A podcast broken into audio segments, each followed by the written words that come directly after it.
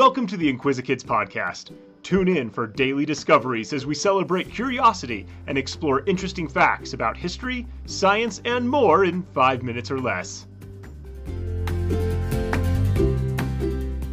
Hi, I'm Luke, and welcome to the Inquisikids podcast. Have you ever done something really cool uh, by accident? Or found something really neat while you were looking for something else entirely? Today, we're learning about a scientist who discovered something by accident, and no one even knew how cool it was until 12 years later. Alexander Fleming was born in Scotland in 1881. He was a regular kid from a regular family, and he went to medical school to become a doctor.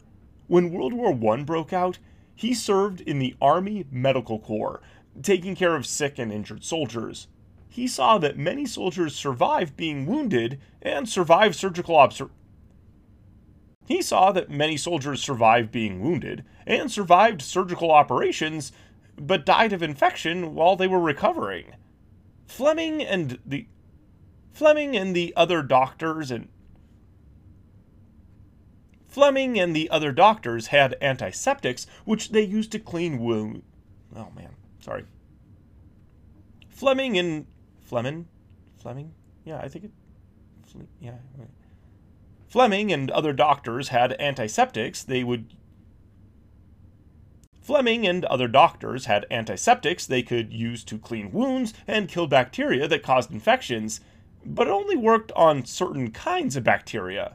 One kind of bacteria, called anaerobic bacteria, did not respond at all to their antiseptics and deep wounds had a lot of anaerobic bacteria. Alexander Fleming researched this problem, and he discovered something called lysozyme, an enzyme that had weak antibacterial properties. It killed some bacteria, but it wasn't very strong. He experimented using his own saliva and mucus, testing them in petri dishes. These are little covered plates that are used to grow microorganisms like bacteria. Lysozyme was interesting, but he didn't really see much use for it. In 1928, Fleming started experimenting with a bacteria called Staphylococcus. One of his uncovered petri dishes got left out for a few weeks, and when he came back to it, it had mold on it. Oh, that's a bummer. Except that he noticed something odd. The bacteria near the mold was dead. Fleming identified the mold as genus Penicillium, more experiments showed him that the mold didn't actually kill the bacteria. Instead, the mold gave off a liquid that he called mold juice, and the mold juice killed the bacteria. More research showed him that his mold juice was effective against many kinds of gram positive bacteria.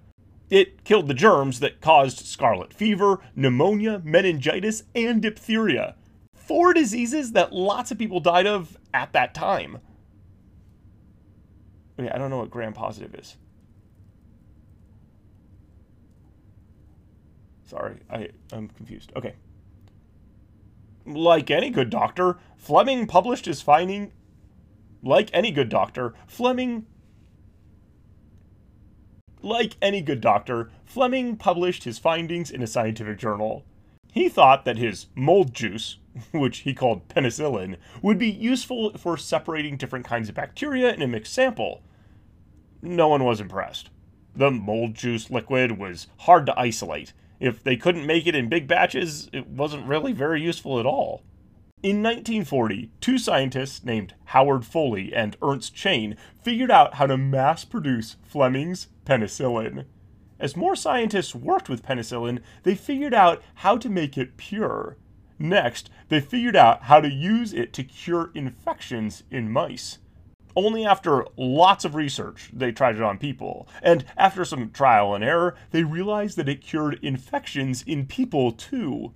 It was like a miracle. Suddenly, no one had to die of an infected scratch or strep throat. Surgery became safer because patients could be treated if their surgical wounds became infected. Contagious diseases could be cured by penicillin. Suddenly, Fleming's useless discovery was changing the world. In 1944, Alexander Fleming was made a British knight by King George VI, And in 1945, he won the Nobel Prize for Medicine. Time magazine listed him as one of the 100 most important people of the 20th century. Now we have many kinds of antibiotics to take when we are sick or hurt, because other doctors have built on Fleming's work. When asked about his discovery of penicillin, Fleming said, One sometimes finds what one is not looking for.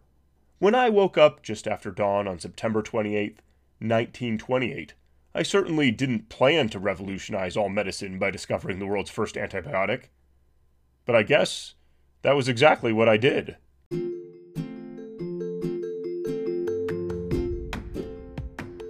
Thanks for tuning in to the Inquisikids podcast. If you want to see the sources we used for this episode or send us some listener mail, you can find links in the episode description.